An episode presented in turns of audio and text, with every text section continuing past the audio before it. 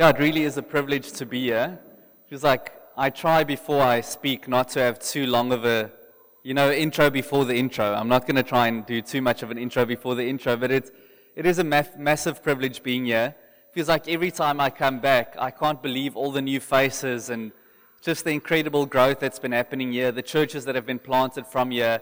And uh, just in, in, in short, I was part of initially looking for a venue to plant in Somerset West, and I never imagined that what happened would actually happen, um, that you guys would plant out like you have, that we would see this growth. It's amazing. And then I'm also thankful that there are a few uh, more mature people here, because normally if I speak, the, the room is full of about 19 or 20 year olds. So if I make bad jokes, it's because I'm used to the, the less mature humor, okay? But I'll try. I'm going to pray for us and then we'll, we'll start. Father, thank you so much for the privilege of being able to get together this morning. Um, Lord, even as I shared in uh, before we took communion, God, we thank you for the absolute privilege of the fact that we get together like we gather this morning, that we, that we are not persecuted, that we get to freely come together, we don't have to hide it away, um, but that we, we get to express our, our religion, Lord. We get to express our love for you so freely. And we praise you for that honor this morning. Jesus Christ, thank you that you are working in hearts. And I pray that as I bring this message, that eloquence of words, I thank you that that is not going to cut it, Lord, but it's a demonstration of your Spirit's power. And so, Holy Spirit, we invite you to come and work in our hearts and to come and minister to us. In Jesus' name, amen. Amen. So, I'm going to share a little bit this morning on the life of Paul, the apostle, Paul of Tarsus. I know there's a, a slide up here, and I specifically want to speak about Paul's conversion story and what happened in the first actually to say first few days of Paul's life because there's this quote, you might have heard it if you've been in church for long enough, that what you get saved into is much more important than what you get saved out of. I'm just going to say it again. What you get saved into is more important than what you get saved out of. Because I know, and I'm going to speak about that a little bit later, that we can get saved out of God can, God can reach into the pits and He can come, and I think that would be all of our testimonies that God is able to come into the mess of our lives and He's able to save us out of the mess of our lives. But the next step, whatever happens right after that and sets the foundation for your Christian walk, is extremely important because that will determine whether you keep walking with God or whether you fall away. I remember as a, as a Bible college student, one of the lecturers, he encouraged us to, in the front of our Bibles, to take a pen and write down all the names of the people who were at Bible school with us and the people that, that got saved with us and got to know the Lord with us, the Christians that we knew around us, the close Christians. And I remember writing down a list of about 30 names, 30 or 40 names in the front of my Bible. And he said, as you keep walking with the Lord and you stay close to the Lord over the years, every now and then just go back to those names and see who is still serving the Lord. And I'm telling you, it's a scary thing when you start crossing off names of people who have fallen away from the faith, who have black backslidden, who, who were once called for the ministry but totally gave up on their callings. It is really scary. So you can get saved and you can have this amazing encounter with the Lord and see Him working in your life in miraculous ways. But if your foundations are not set, if they are not properly set, then that will determine the rest of your walk with God.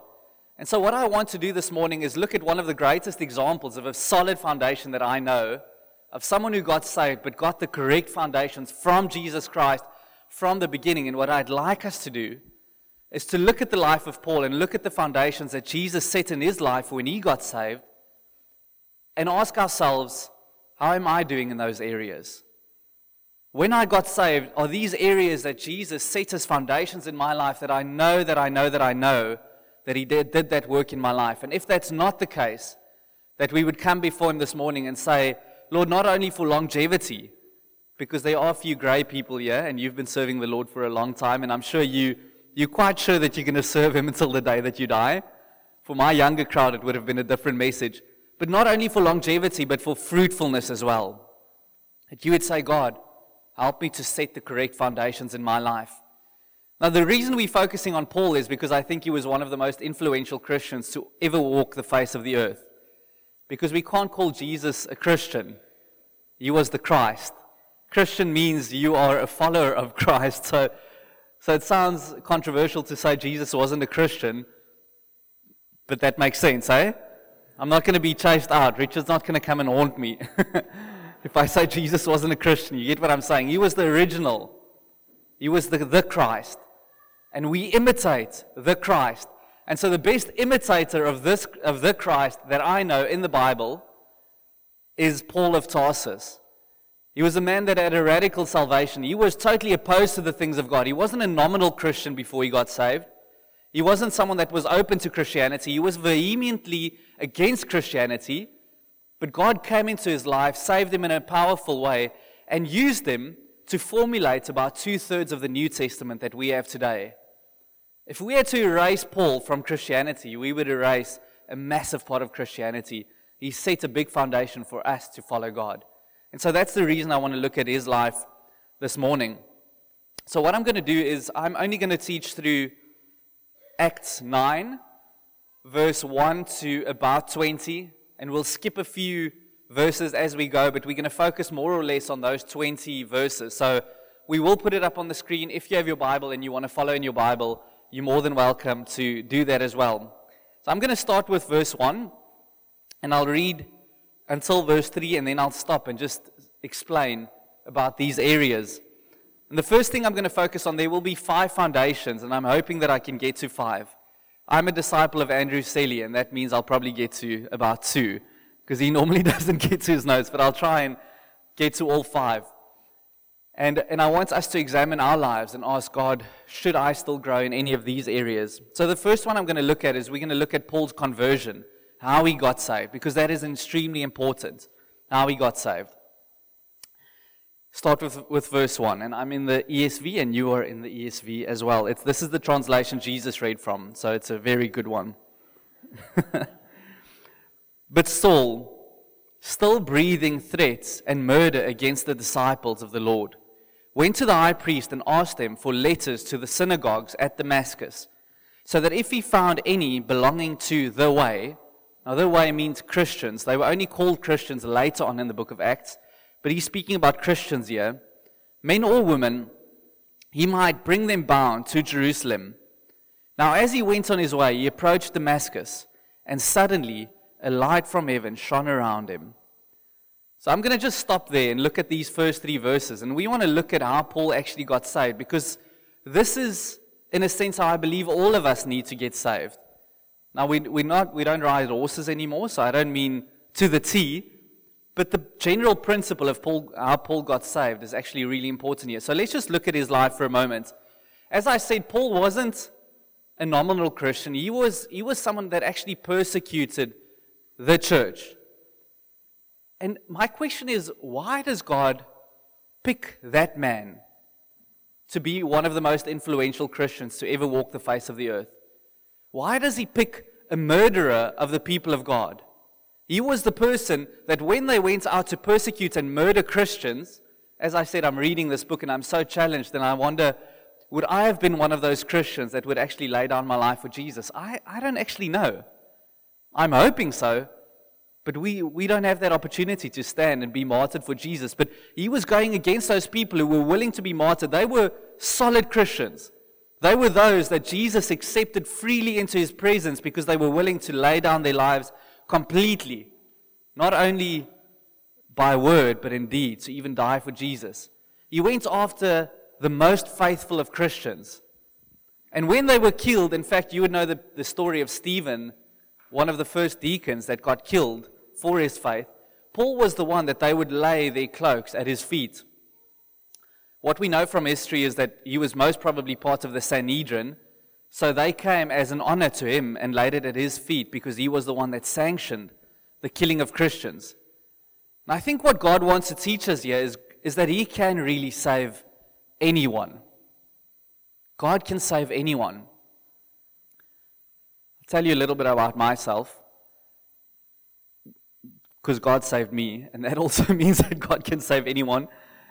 And uh, I just met people that moved here from Johannesburg recently, and I feel like if God can save someone from Boksburg, which is where I come from, then God can save anyone.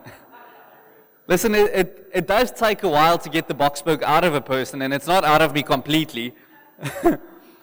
We've got we've got two twin little girls. They're just over a year old. They're sleeping with my mother in law there at the back. They're taking their morning nap. And I said to my wife, listen, they need to love Jesus, but I want a little bit of Boksburg in them still. A little bit of personality, a little bit of a rough side. but I was an unsaved young man from Boksburg, grew up without a father, grew up with no real role models in my life, grew up with a mom that was undiagnosed bipolar. So I grew up in an incredibly unstable home. Financially, we weren't always secure. From, from before I got to know Jesus, I can't tell you of one faithful Christian that I knew in my life. Can't look back at my school career and say, well, there was one or two. I just didn't know any Christians. It wasn't part of my frame of reference. And God, in His faithfulness, came, and at one stage, my mom went through a severe bout of depression, and my family reached in and they said that I should move to them, and I, I moved to my uncle and aunt's house, and as part of them going to church, I was invited to church. And the first weekend, they said, Well, they have a youth camp for the grade 10s and 11s, the standard 8s and 9s. And I went on this camp, and for the first time in my life, I encountered the presence of God in a real sense. I came into his presence, I had a physical encounter with him. You know, Paul, when he saw Jesus, it was a blinding light that came out of heaven. It wasn't an intellectual conversion, it was an experiential conversion for Paul. Now, Paul was a man of intellect. He was a man of intellect. He knew the Bible better than any of us could ever hope to know the Bible in our lifetimes. I'm quite sure of that. He was trained under Gamaliel, which was one of the, the, the, the most influential Jews of that time. So he, he had an understanding of God. But God didn't reach on his, into his life on an intellectual level, just like God didn't reach into my life into, on, on an intellectual level, but he reached into his life on an experiential level. He said, You need to have an encounter with me, and that will bring about salvation to you. And I had an encounter with Jesus on that camp. Can't explain it. I mean, I can try. I can say that I was justified on that day. There was propitiation. I can't even say that word. Propitiation for my sins on that day. There was an exchange of my sin for his righteousness.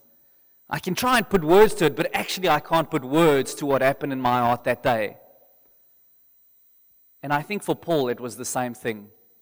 He could try and put words to it, but actually it was a faithful God. Without him reaching out to, to God, without him having any merit of his own, it was a faithful God that reached into his life and said, I love you.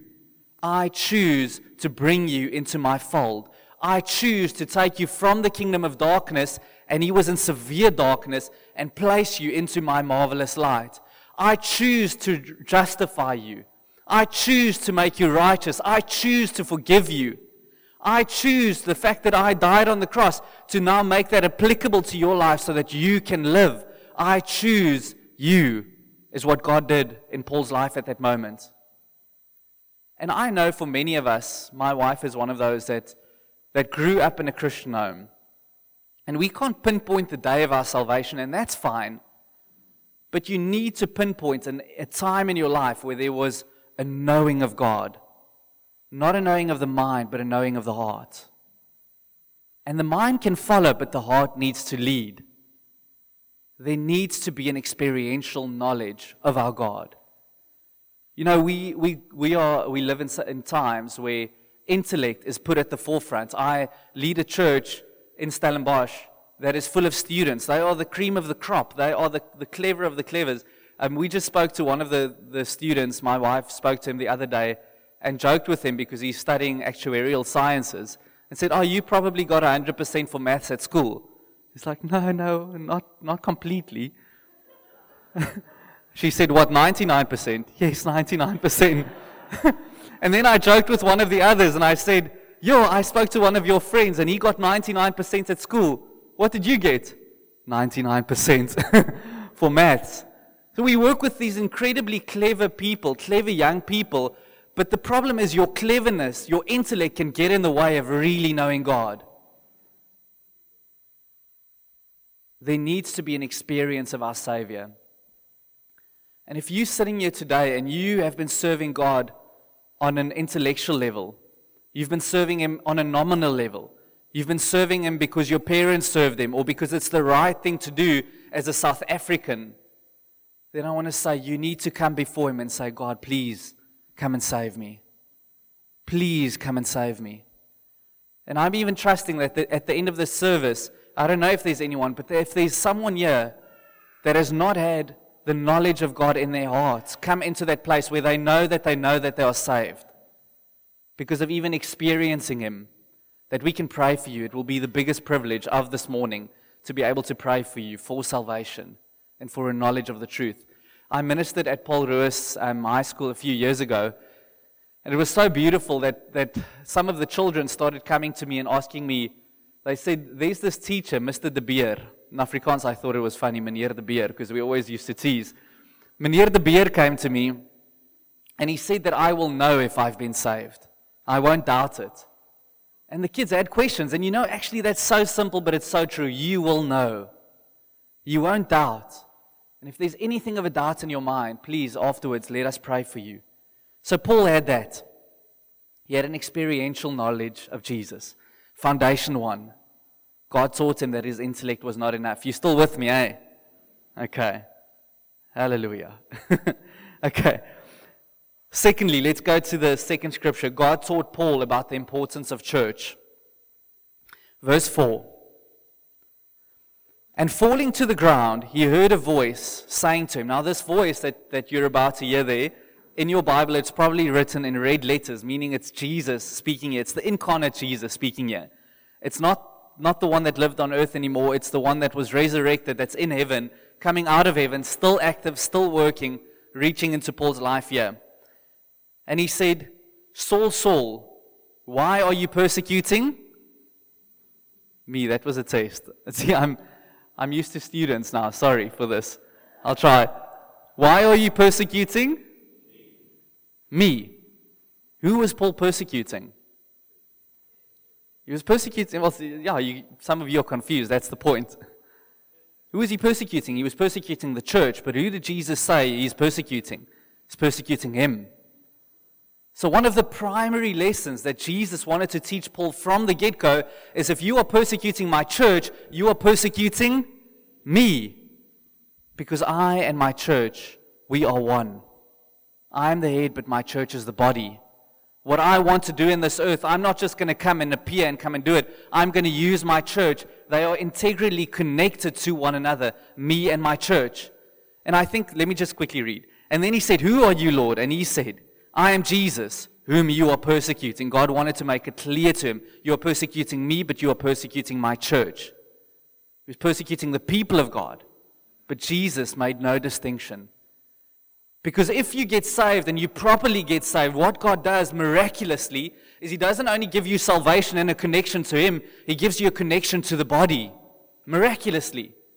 He makes you one with the universal church, with the church all over the world, that we don't know who's part of that church. It's only those who are redeemed, those who are saved. He makes you integrally connected to those people miraculously. And so, when there's proper salvation, not just an intellectual understanding, but a heart salvation, what God does is He saves you. I'm going to try and not be blasphemous here, but I really want to explain what I believe the scripture says. He saves you vert- vertically, but He also saves you horizontally. He redeems you vertically, but He also redeems you horizontally. And Jesus never meant for us to try and walk out this Christian walk on our own. He destined us to have church. He destined us to have fellowship. This is not a good idea. It's not an organization that we're trying to build. We're not trying to build clever systems. We're trying to build something that we see Jesus wants us to build. Because we need to show church to the world and we need to be church for one another. Church is not a building. It's actually beautiful that we're gathering in a school and not in a church building because it helps us to break that mindset. It's not a building. It's not an organization. It's not a business. Church is a people. Church is a people who love one another and live together. So we need to learn about this thing called church. And I think that the, the big problem for us today is we can, we can get to church and say, cool, I understand church, meaning I will come on a Sunday. And if I'm a Christian 2.0, meaning those radical JoshGen Christians, I'll go to community on a Wednesday as well. Then I'm radical. Then I, I'm properly saved. You sort of saved because you go on a Sunday. I'm joking, but I'm properly saved. I'm a Christian 2.0. We think that that is what it means to be part of church, but that's not what it means to be part of church. Being part of church is when my life is connected to yours in such a way that when you suffer, I really suffer. When you rejoice, I really rejoice because we are together. We have been bound together and we live together. We say when we speak to our community leaders that community should go past community evenings. Sundays should go past Sundays. If these are the only times that we see one another, then we haven't caught the heart of church properly. If Wednesdays are the only times that we see our little small group, then we haven't caught the heart of church properly. It's when we see one another in the week, when we pray for one another in the week, when I call you when I'm going through a difficult time and only, not only share it on a Wednesday, then I'm starting to understand what God destined this thing to be. And how unfortunate that many churches are so program driven, but not relationally driven. Everything's perfect. You'll have the smoke, the lights, the camera, the perfect worship team. And one thing that I like about JoshGen is that we suck. We're just not so good. I mean, we try, but we just, we're just not that good. I always say I love it that when people come to us and and our, our not to be offensive, no, like your AV is uh, fantastic. I'll speak about us. When our AV isn't working properly, and when the worship team has a false note, like this morning, I'm joking, wherever you are. when the worship has a false note, and when the preacher comes to the front and he waffles a little bit because he's trying just to find God and the thing. I love it when people come to us and we don't have it all together, but we still see the church growing and expanding. Because that's a testimony of the fact that we don't have to have a perfect system because we serve a perfect God and we are imperfect people coming together to serve God. That's what it should be. And we should seek, as we come together, we should seek interdependence. Our culture teaches us dependence, our independence. We need to learn interdependence.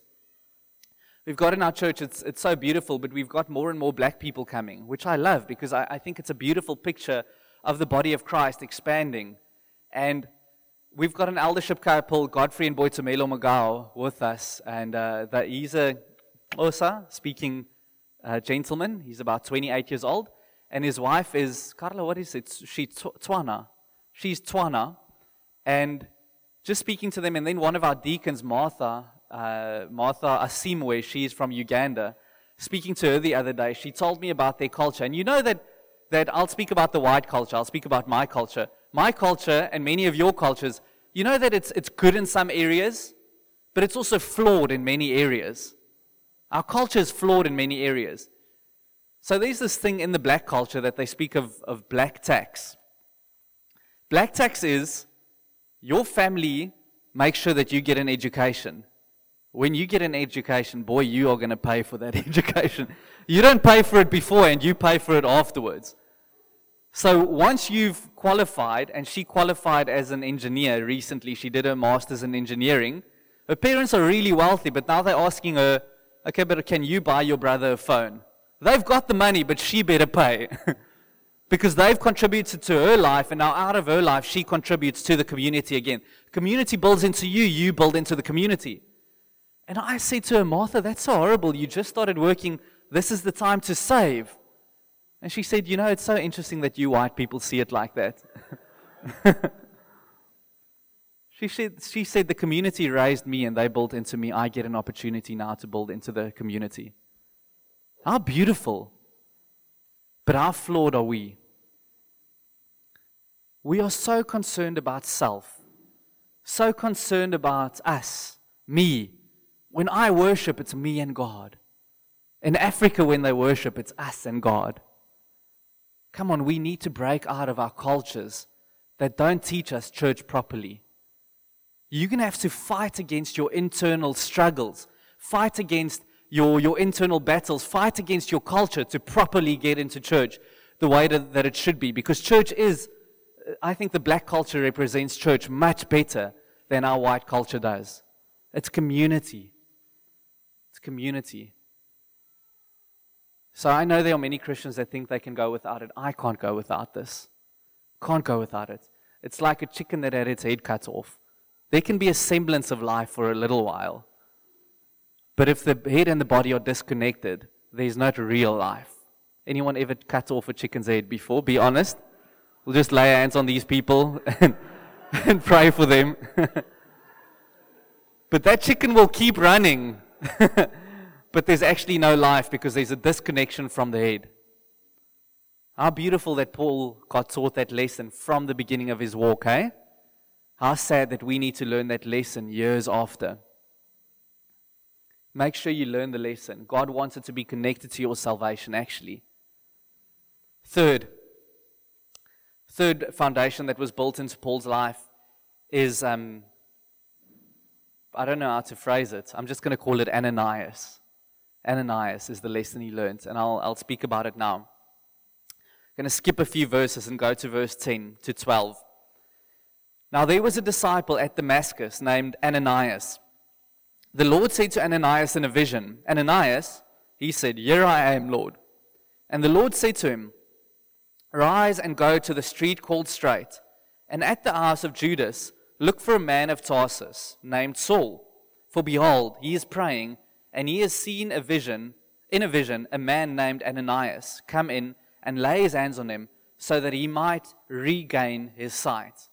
So let me just give you a little bit of context for what happened here.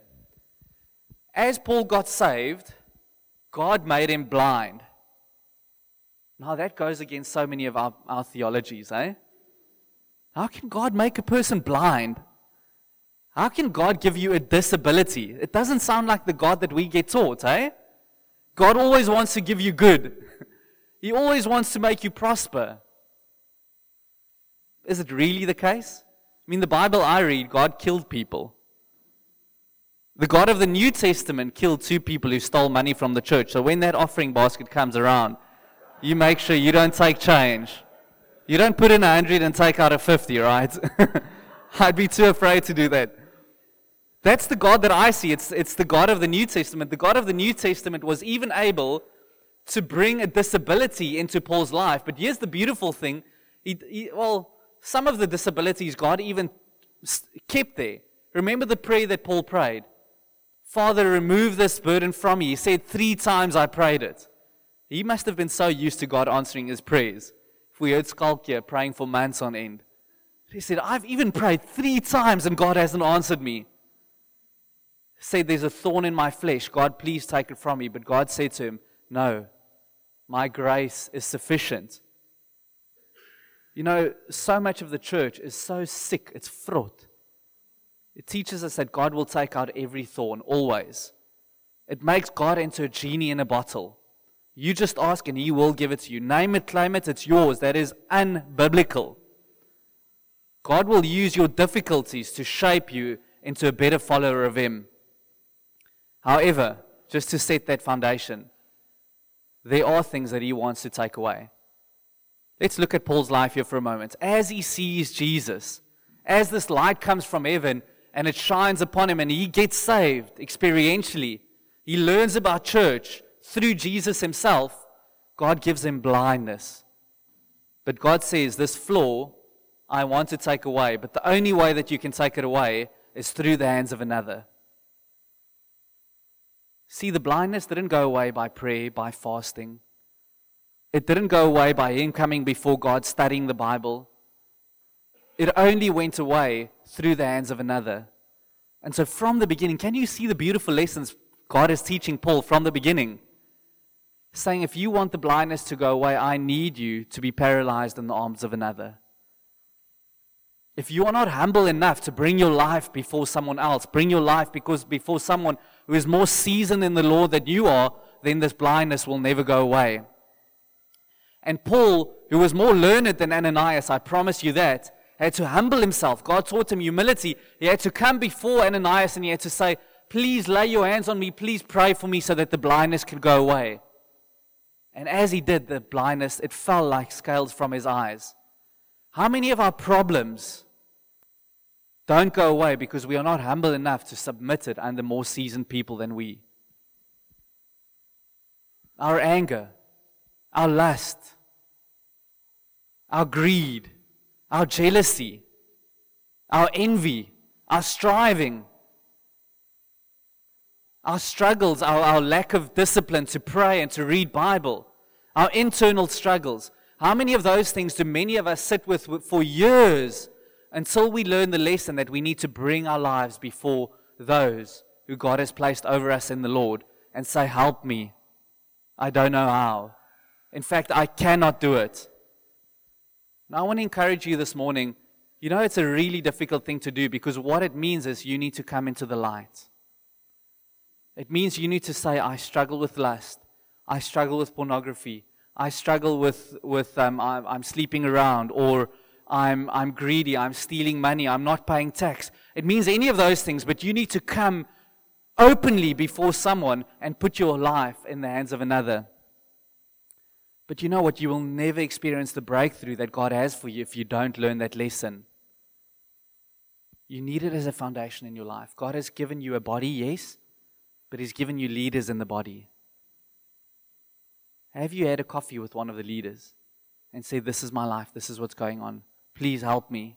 Please pray for me. One of the community leaders, one of the elders, one of the deacons. But we need to learn those lessons. Am I making sense? Okay. I think I am going to get through all of them. I'll go through the, the other two a little bit more quickly.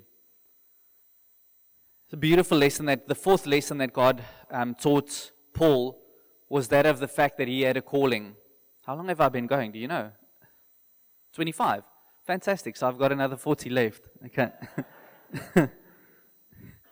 um, verse 13. We jump a few. No, we're just going to the next verse. But Ananias answered, Lord, I have heard from many about this man, how much evil he has done to your saints at Jerusalem. And here he has authority from the chief priests to bind all who call on your name. But the Lord said to him, Go. Listen to this, how beautiful. This is before Paul did anything for the Lord. This is what God speaks over him. For he is a chosen instrument of mine to carry my name before the Gentiles and kings and the children of Israel. For I will show him how much he has to suffer for the sake of my name. Before Paul did anything, God called him to do something for him. How, uh, like I know for me, I've got the struggle. I feel like I need to work for God sometimes in order for God to have a calling on my life. God, please, I'll, I'll serve you. I'll do anything. Then I'll have a calling. But actually, what God does here is before you got saved, God saw ways in which He wants to not only work in you, but work through you. It has nothing to do with your righteousness. It has nothing to do with your good works. It has nothing to do with your effort. It's something that God sees over your life. And as you follow Him faithfully, He works that in you. God has not called us to be people who only live for Him without living for others as well. We're not only those Christians called to receive from Him, but we're those that are called to receive from Him and to give to others. And God wants to use each of us sitting here in a special way in His kingdom to advance His kingdom. It's really easy to become a lazy Christian, just to come to church and feed, feed, feed, but not to realize that God is calling you. And the calling that He has for you is going to cost you something. Paul's calling, God said to him, Yes, I'm calling him, but I will show him how much suffering is going to come with his calling. You know, God is calling you and it's going to cost you something. But it has nothing to do with your work, it has nothing to do with that. If I think of the life of Peter, I like Peter a little more than I like Paul because Peter made many more mistakes than Paul. So I like him. But you know, when, Pete, when God called Peter, his, his name was Simon. And Jesus said to him, I will call you Peter, which means rock. And on this rock I will build my church. God called him Peter before he was Peter. God called him rock before he was a rock. He was still a reed, is what his name actually meant. It's a reed being swayed. But God sees a reed and he calls it a rock. And you know what? God looks at your life. I'm telling you, even if you're a reed, he sees a rock. He same sees some area, and that is for you if you are young or old. So now it's so nice for me to see. May I say older, or is that offensive? I don't know. More mature, okay. More mature in years. it's so beautiful for me to see them all mature because in our congregation, we've, we, anyway, we've got lots of young people. Like we can't keep up. It's just, it's been so much growth. We've gone to two services. Getting people saved and baptized, and it's beautiful. But you know what we, we have a lack of? Is maturity.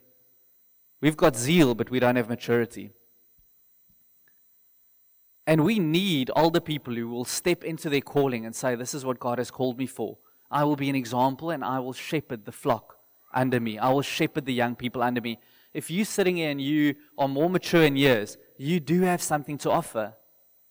You know, Andrew said this thing, it actually challenged me. He said, In the kingdom of God, we never retire, we refire. That's what it should be. You should have more time on your hands now that you retire to say, What can I do? How can I shape it? How can I be involved? How can I serve? I'm refired now. I've got time on my hands. I don't have a stupid job to keep me busy anymore. I've got people. And for the youngsters here, you have something to give because you bring zeal into the old people's lives. You know, life can drag you down the older you get. You've got children, you've got responsibilities, you've got bills to pay, you go through the tough parts of life. It's so easy to lose the zeal that God wants us to have. Young people, run with zeal for God. You have a calling within this house, within this church. You have a calling. You are called to make an impact, whether you're young or old. You are called to have an impact. And that has nothing to do with your merit. It's something that God sees in your life. So you need to come before God and say, God, I don't know what it is, but I know that there's something. It's what God called Paul to do. And then finally, God equipped him. He put four foundations in his life. I'll go through them. He, he, put true conversion into his life. He understood true conversion. He understood church. He understood the, the, the necessity of submitting your life under more mature believers. He understood calling and that it had nothing to do with him, but all it had to do with was with God. And then God wanted to teach him how to walk further, and he taught him dependence on the Holy Spirit. Verse 17 and 20, I'm going to read for you. I'm going to skip a few verses just to help understand. So Ananias departed and entered the house, and laying his hands on Paul, he said, Brother Paul, or Saul, it's just the Greek pronunciation and the Hebrew pronunciation. The Lord Jesus, who appeared to you on the road by which you came, has sent me to you that you may regain your sight and be filled with the Holy Spirit. You know, God takes the ugly out of us and He replaces it with the Holy Spirit. It's actually beautiful. He's a redemptive God.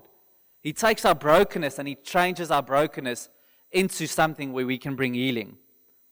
And you will be filled with the Holy Spirit. And immediately proclaim Jesus in the synagogues, saying, Jesus is the Son of God. You know, we cannot do this Christian walk without the Holy Spirit. We cannot. We need the infilling of the Holy Spirit. We need to be prayed for, and we need to regularly come uh, alongside one another and pray for the infilling of the Holy Spirit. Say, Holy Spirit, you come and empower me. You come give me the gifts that I need to minister to your body, to minister to unbelievers. You come and empower me. You give me life. No, we try to muster it up in ourselves. Today I will read more Bible. That's not wrong. Today I will pray more. That's not wrong. Today I will be more dependent on the Holy Spirit. Today I will ask the Holy Spirit to come and fill me. That's important.